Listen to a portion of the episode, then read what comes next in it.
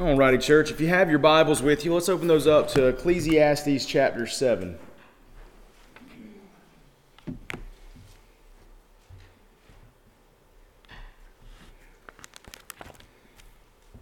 Ecclesiastes chapter 7. We're going to be looking at verses 1 to 14 this week.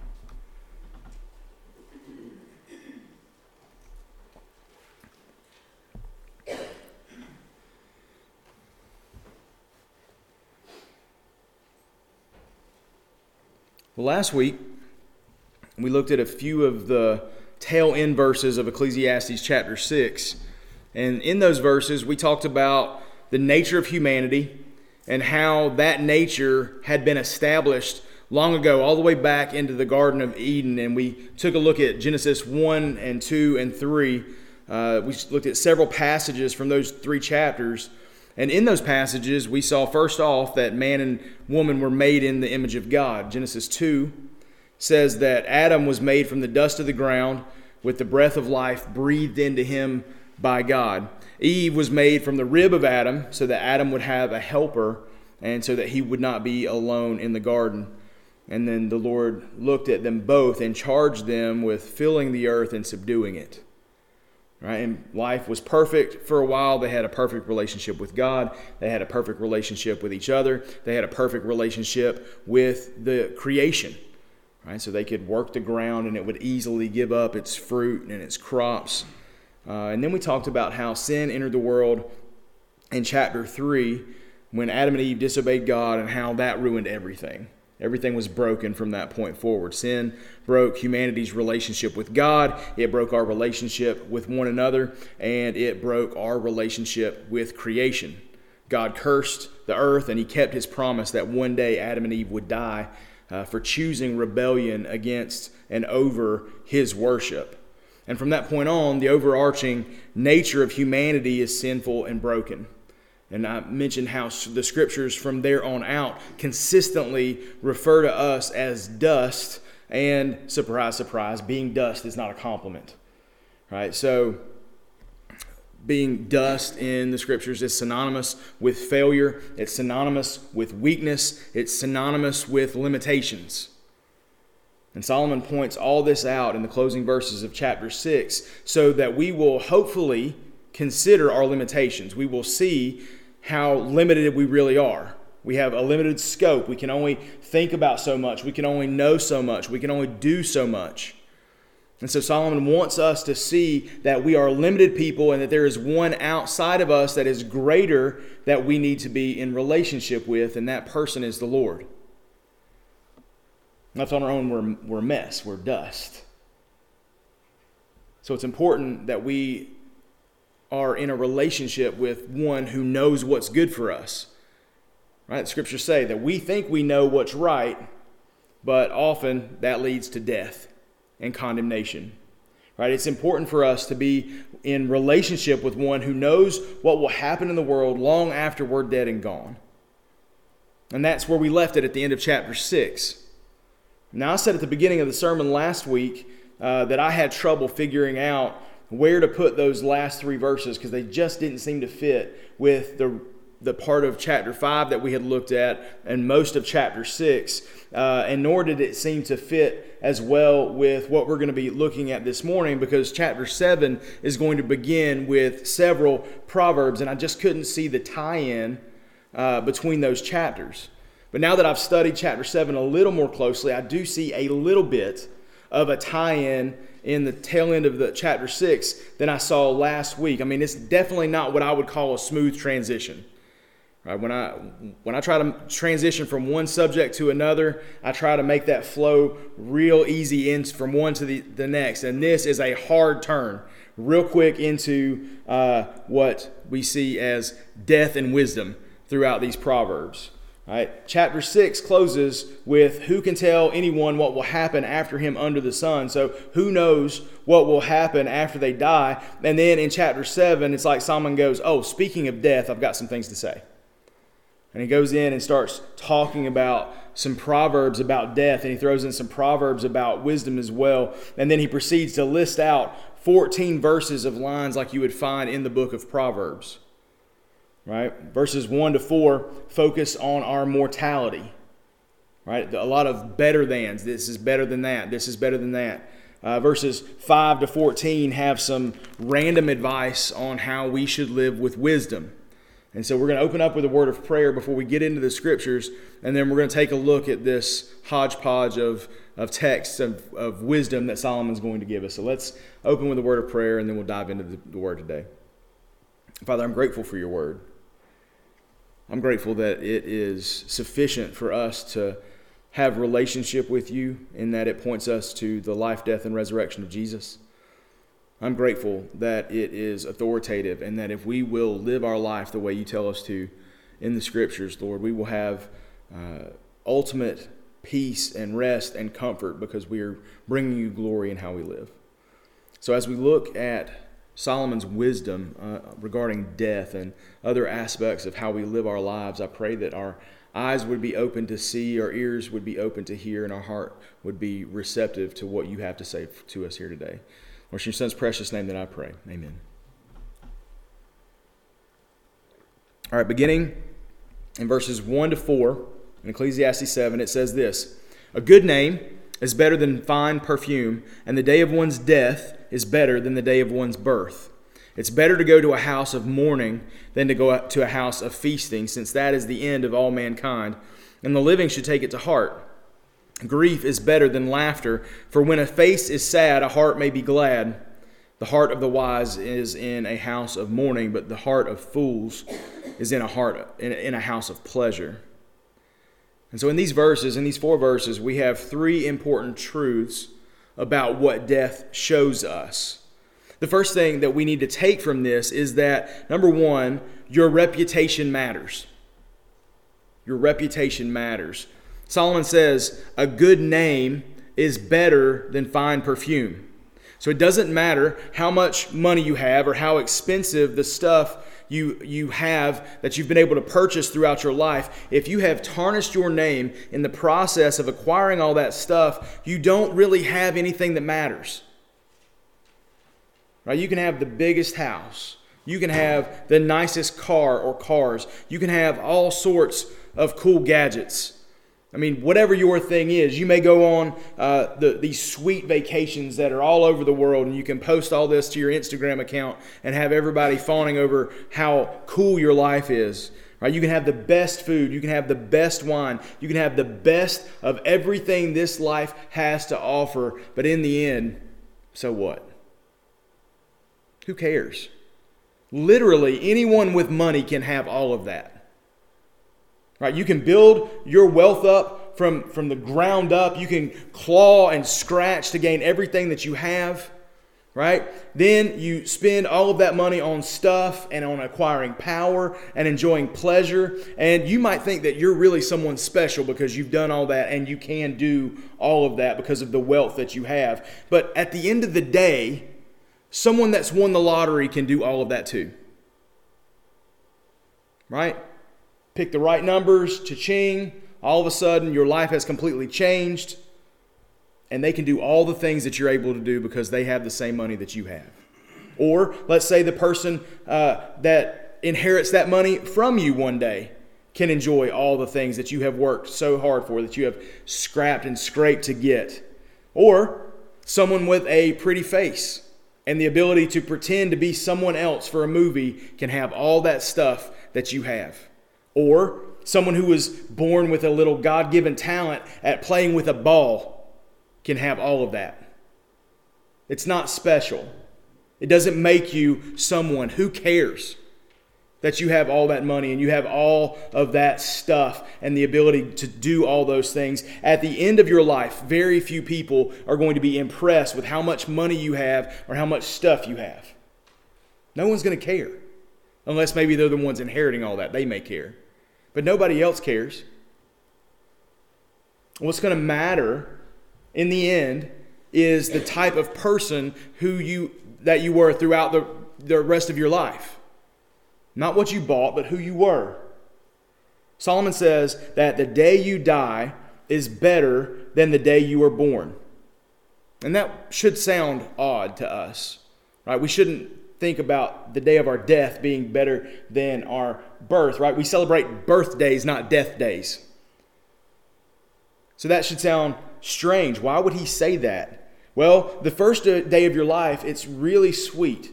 It's really exciting. It's a moment that should be cherished by family and friends. A dad gets clapped on the back and congratulated for the new son or daughter that has been brought into the world. A mom gets told, oh, also, oh, he or she is so cute, so precious. Everyone sits around and tries to figure out does he look like mom or does he look like dad? At the end of the day of your birth, you have so much potential. No one knows what your life is going to turn out like. So much potential. But at the end of your life, everyone will reflect on what you did with that potential. So, how did you live your life?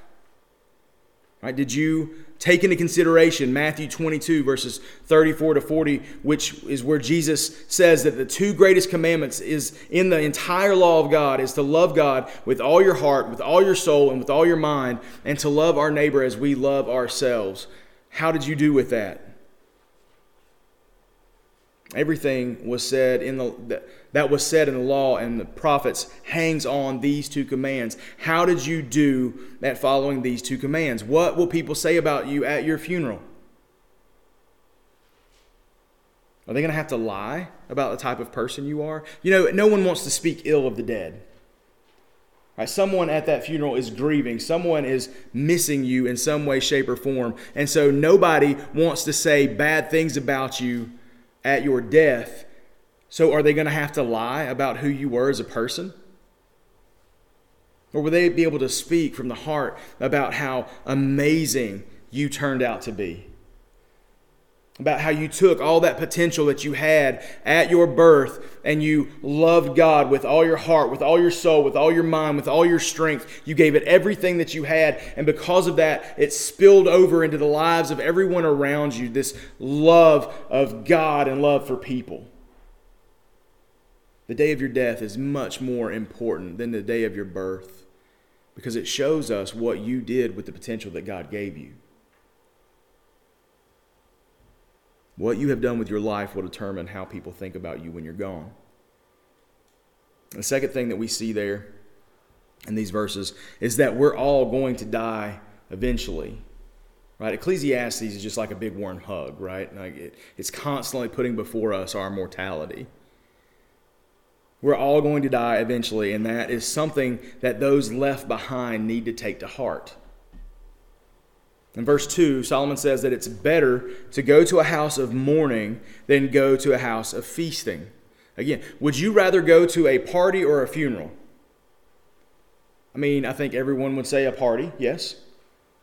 Right? We would much rather go to that birthday celebration than to a funeral, than go to uh, a graveside. I think we would all say that. Why would he say that it's better to go to a house of mourning than to go to a house of feasting? And he says, because we're all going to experience death at some point in our future, and we should be thinking about that as we live our lives. Right? Hebrews 9 27 says that is appointed for us to die, and after that comes judgment. We are going to be judged after we die for the life that we have lived. With this reality hanging over our heads, it should influence how we choose to live our life. we don't earn salvation through, through living well. Salvation only comes as a free gift through the life, death, and resurrection of Christ.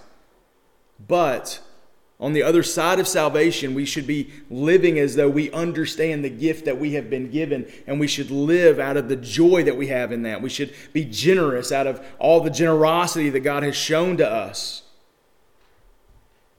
And at the end of our life, do we intend to stand before the holy, righteous judge on our own merit? And we've talked about that throughout Ecclesiastes, saying, This is the best I have to offer you, and it's a soiled garment. On our best day, a dirty diaper. God, that's all I've got for you. It's the best I can give you. Do we want to stand before God at that judgment in our own merit, or do we want to present the righteousness of Christ? Where we understand that we are sinful, broken people, that we are dust. And we understand that outside of a relationship with Christ, we are facing condemnation, we're facing judgment, we're facing eternity separated from God in a place called hell. When we go to a funeral, we are confronted with these realities. Right? When we see the body of someone that we care about, someone that we knew, and we realize that our time on earth is limited this is how we process through, how we should be processing through these things. We can often forget the realities of life when we're going through nothing but good times, going to nothing but parties, enjoying ourselves. We can often forget the realities of what is coming down the pipe for everyone in this life, which is the last day of our life. Solomon says, that how we live is important. And our remembrance of that, do we want to hear from Jesus what he said in Matthew 25 23, which is, Well done, good and faithful servant. You were faithful over a few things. I will put you in charge of many things. Share your master's joy. Or do we want to hear Jesus say something like this from Matthew 7 21 to 23, which says, Not everyone who says to me, Lord, Lord, will enter the kingdom of heaven, but only the one who does the will of my Father in heaven. On that day, many of you will say to me, Lord, Lord, didn't we prophesy in your name, drive out demons in your name, do many miracles in your name? And then I will pronounce to them, I never knew you. Depart from me, you lawbreakers. When we go to a funeral, it puts this before us. We have to be considerate of these things. We can often get lost in the parties and the pleasure, and God will use pain to help get our attention and remind us of the realities of this life. The last thing that we see here is that sadness refines us more than happiness. Right, Solomon says in verse 3 that grief is better than laughter. For when a face is sad, a heart may be glad. And again, this is counterintuitive to us. Now, we don't want to be grieved. We want to experience laughter. We want to experience happiness and joy. But the, the idea here is that we learn more from hardship than we do from happiness. Now, we're changed more from difficulties than we are from ease. And as I was thinking about this, I was thinking about think about people who work out. Right? These people with massive arms and massive legs and a huge chest. Right? Those who do difficult workouts, those who push their bodies beyond what they have previously been able to accomplish, they see returns in things like weight loss, increased muscle, increased strength. But they had to do the hard stuff in order to get that. Now, you don't get to be massively big by lifting little tiny five pound weights. You don't lose weight by walking, you know, just from here, the couch to the refrigerator. Right? You've got to put some got to put some work in. It's hard.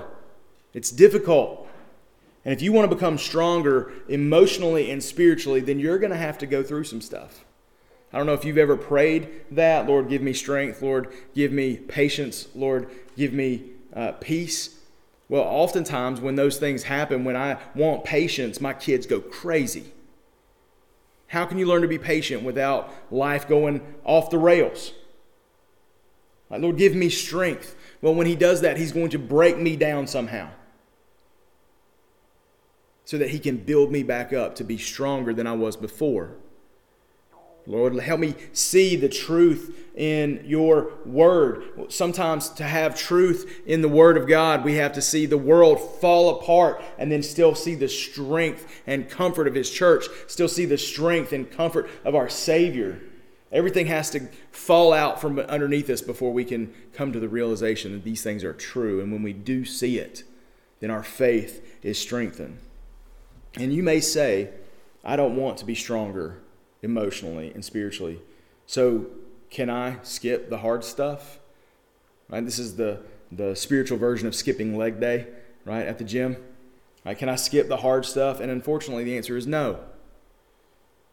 You can't. There is no skipping the hard stuff while we live in a sin cursed world. The hard stuff is coming whether we like it or not. Remember, I've, I've said this, and it is a very um, negative way to look at life, but you, you can look at it this way, right? You're either going into the storm, you're in the storm, or you're coming out of the storm preparing to go into another storm. That's this life. Right? That is, that is the negative side of it, but that is life. That is what we live in in a broken world. Paul tells us in Romans 8 that we should find joy in the knowledge that all the hard stuff that we experience in this life is not worth comparing to the glory that's going to be revealed to us in the next life. And he also says that we should take heart in going through all of this hardship, hardship because everything that we face in this life is shaping us into the image of Christ. Uh, those difficulties that, that we don't want to face are are sanding us off into the image of Jesus. We may not want that hardship to come our way, but when it does, it is always for our good. It may not be a good thing, but it is always used for our good. And then we see in verse 4 that it acts as a transition verse to move from these realities of death to the need for wisdom in the living. Solomon said, The heart of the wise is in a house of mourning, but the heart of fools is in a house of pleasure. And previously in Ecclesiastes, Solomon has pointed out that wisdom is ultimately useless in the grand scheme of things. It's ultimately useless because the wise person is going to go into the grave just like the fool. All right, all the wisdom in the world cannot prevent you from experiencing death. But practically in life, like as we are going through this life, it is better to be wise than to be the fool, right? Life is so much easier for the wise. And we know and understand how we should live and how things are designed by God to be, and we live our life out in that way, life goes so much easier. The foolish people of the world are constantly taking the hard path. Right? They're constantly pushing against the God of the universe who is not going to budge. They're constantly busting their head on the same things over and over and over again. They constantly experience self inflicted difficulties but because they keep their focus on the wrong things.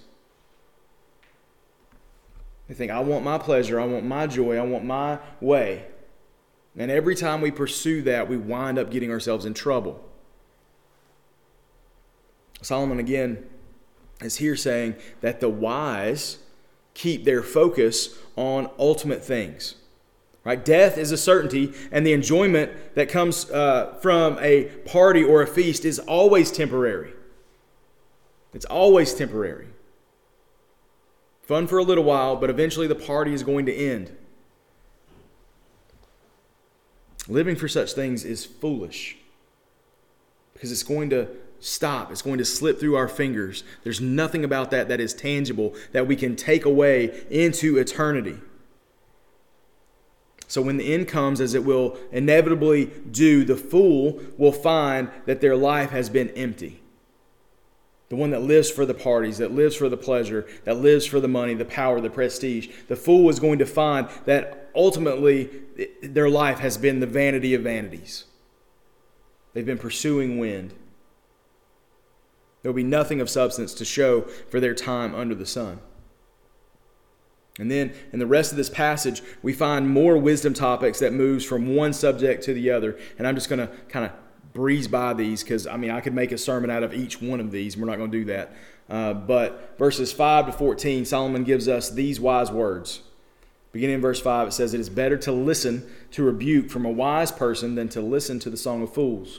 For like the crackling of burning thorns under the pot, so is the laughter of the fool. This too is futile. Surely the practice of extortion turns a wise person into a fool, and a bribe corrupts the mind. The end of a matter is better than its beginning. A patient spirit is better than a proud spirit. Don't let your spirit rush to be angry, for anger abides in the heart of fools. Don't say, Why were the former days better than these? Since it's not wise of you to ask this. Wisdom is as good as an inheritance and advantage to those who see the sun, because wisdom is protection as silver is protection. But the advantage of knowledge is that wisdom preserves the life of its owner. Consider the work of God, for who can straighten out what he has made crooked? In the day of prosperity, be joyful, but in the day of adversity, consider God has made the one as well as the other, so that no one can discover anything that will come after him. So here we see verses 5 and 6. It talks about the difference between a wise rebuke and the laughter of fools. Solomon says it's better to be rebuked by a wise person than to listen to the song of fools. So you may have people in your life, some, some fools, who will sing your praises, but again, what good is that? Got a bunch of idiots that run around doing stupid things and they think you're super cool because you're doing stupid things. What's the point of that? When we mess up, we should want someone that is wise, looking out for us, someone who loves us enough to lovingly confront our error, right? Because, let's be honest, the laughter and praise of fools, in the moment, it feels better, right? Like it feels better, but that is going to disappear just as soon as you stop amusing them. Just as soon as you stop being on their team and doing the stupid things that they do, they're going to turn their back on you.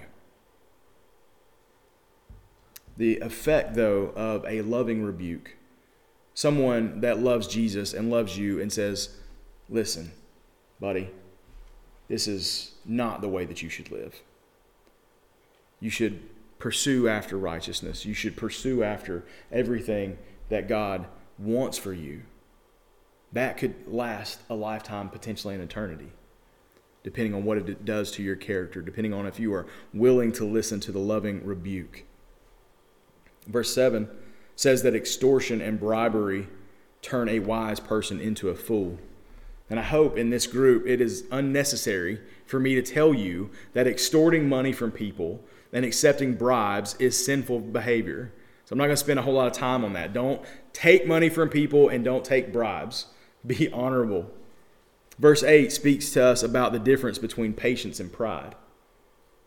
Right? It says, The end of a matter is better than its beginning. A patient spirit is better than a proud spirit. So it's best to wait and see how something turns out than to brag about it before it's over.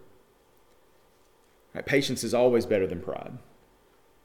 It's always better for you to kind of hold back that, hey, you know, my team's going to beat your team, or I'm going to make more money than you this year, or whatever it may be, whatever you may be getting pride in, it's better to wait until the end to see how you actually do than it is to boast, be puffed up with pride. Pride always goes before a fall. And so it's better to wait instead of being proud. Verse 9 speaks to us about anger says, Don't let your spirit rush to be angry, for anger abides in the heart of fools. James will tell us in chapter 1, verses 19 and 20 of his book, he says, My dear brothers and sisters, understand this. Everyone should be quick to listen, slow to speak, and slow to anger, for human anger does not accomplish God's righteousness. Paul likewise will say in Ephesians 4, verse 26 and 27, Be angry and do not sin. Don't let the sun go down on your anger, and don't give the devil an opportunity uh, to get in between you and the person you're angry with. Right? Anger is not sinful. Right? Righteous anger is where we get upset about the things that God gets upset about. Right? That is holy and righteous. The problem is we rarely ever stay in that righteous anger. It almost always boils over into our desire for our own justice, our desire for our own type of control, our own type of peace. And so, when, what Solomon is saying here is don't rush into anger. Right? Self control is important. Now, we can do a lot of damage to our relationships. We can do a lot of damage when we are foolish and run into something guns blazing, arms swinging, ready to fight, we can do a lot of damage. And so Solomon is saying, cool your jets. Right? It's okay to be angry when someone has sinned against you, But don't rush into that anger. Don't do anything out of that anger. Let it calm down to the point where you can make rational decisions again before you do anything from that anger. Verse 10 tells us it's not wise to long for the past. Right? You know, people that talk about the good old days, that's all they ever do is talk about the good old days.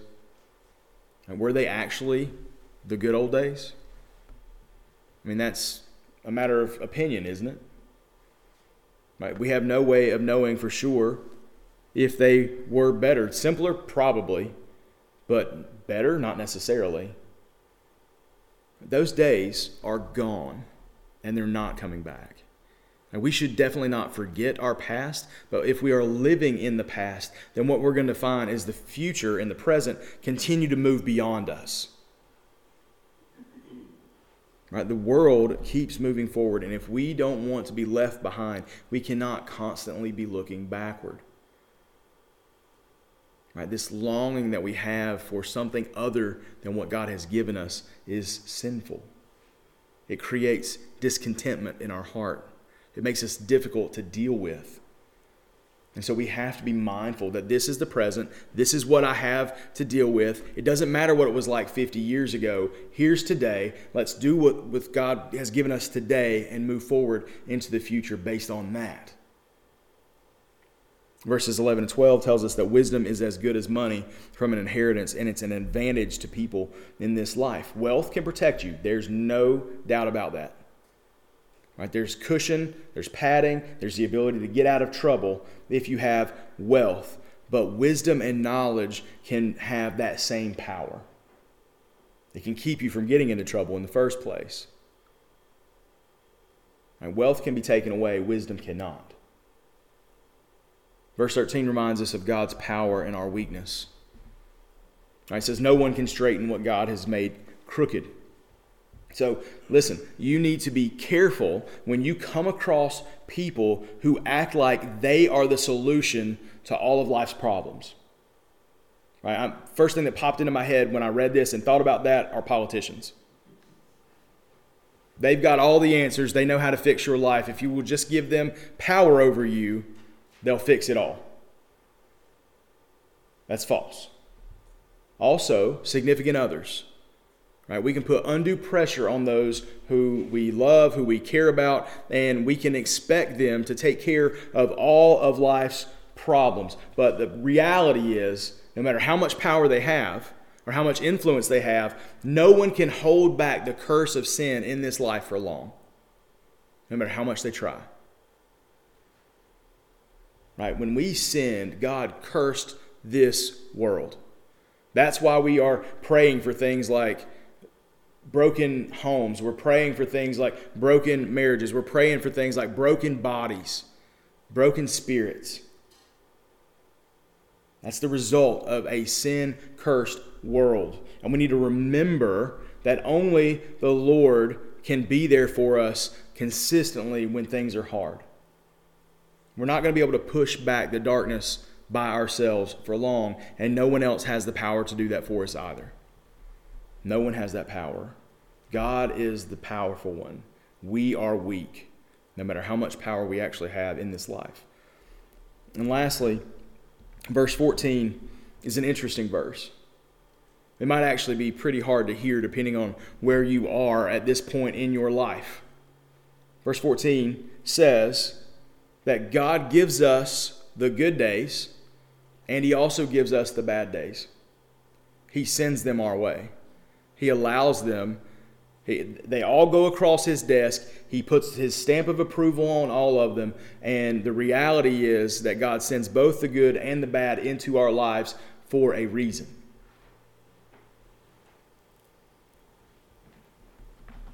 And we need to understand our limitations.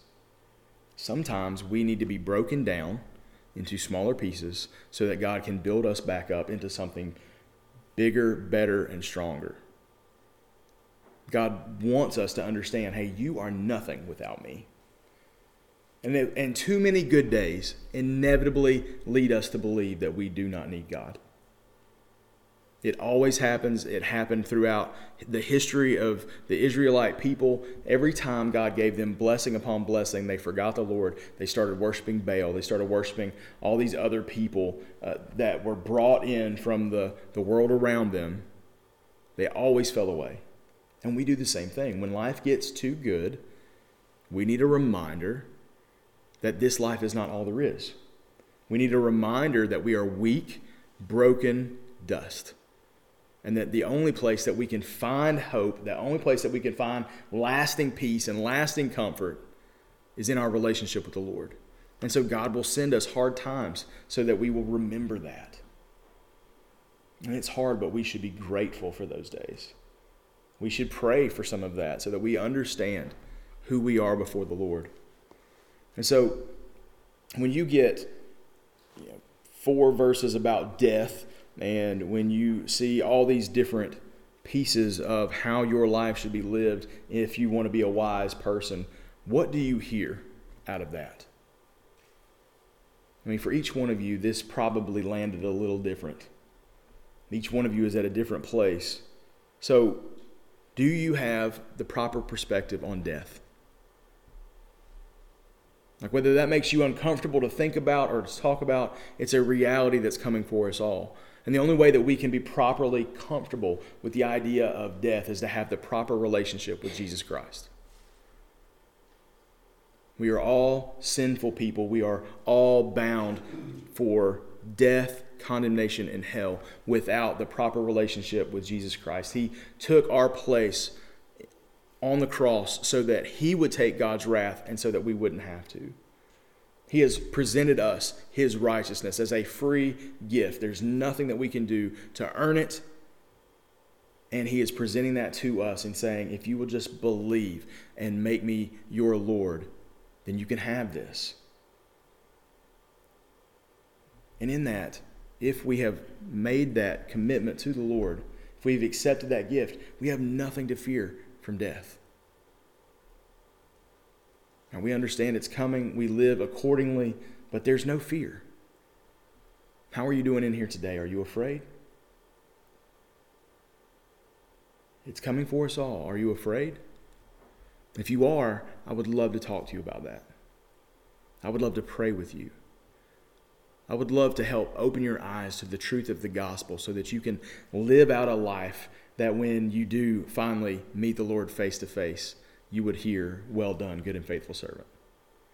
Secondly, are you a wise person? Do you make good decisions? Are you constantly bumping your head into the same thing over and over and over again because you struggle to learn? Maybe you need to surround yourself with some wise people that will lovingly rebuke you instead of cheering you on as you slam into that fence yet once again. There are many things in the scriptures that talk about wisdom. We're going to read one uh, from Proverbs for our benediction today. But the reality is, God designed this world to be a certain way. It follows his nature and his character, and wisdom is realizing that and living accordingly. How are you doing? If you're struggling with that, I'd love to pray with you about that as well. I just want to be here for you. I want to see you grow in your knowledge of the Lord and see how that affects your life. So if you need me, I'm here after the service. You can call me anytime. But in the meantime, let's pray together and we'll head out. Let's pray. Father, we are grateful for the love that you've given us. Grateful for what Christ has done for us so that we can be restored in relationship with you, so that we can have a proper understanding of death, so that we don't need to be afraid of what the next life looks like for us. And I pray that we would be mindful of the wisdom that you have given us in your word, that we can live our life accordingly, and that even if the world looks at us and laughs, even if the world doesn't understand what we are pursuing after as we pursue after you, or we know that this is right, we know that this is good, and it doesn't matter what anyone else says about it because you have said this is the way that we should be. So make us wise. Help us to see rightly the things of this world. Help us to see rightly our relationship with you. And help us strengthen each other through this walk. we love you. It's in your son's name that I pray. Amen.